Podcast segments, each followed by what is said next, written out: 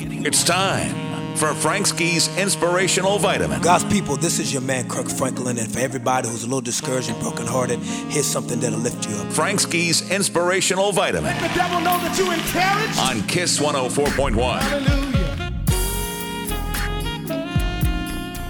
This inspirational vitamin today is about singing. Now, Emory Austin once said, Some days there will not be a song in your heart, but guess what?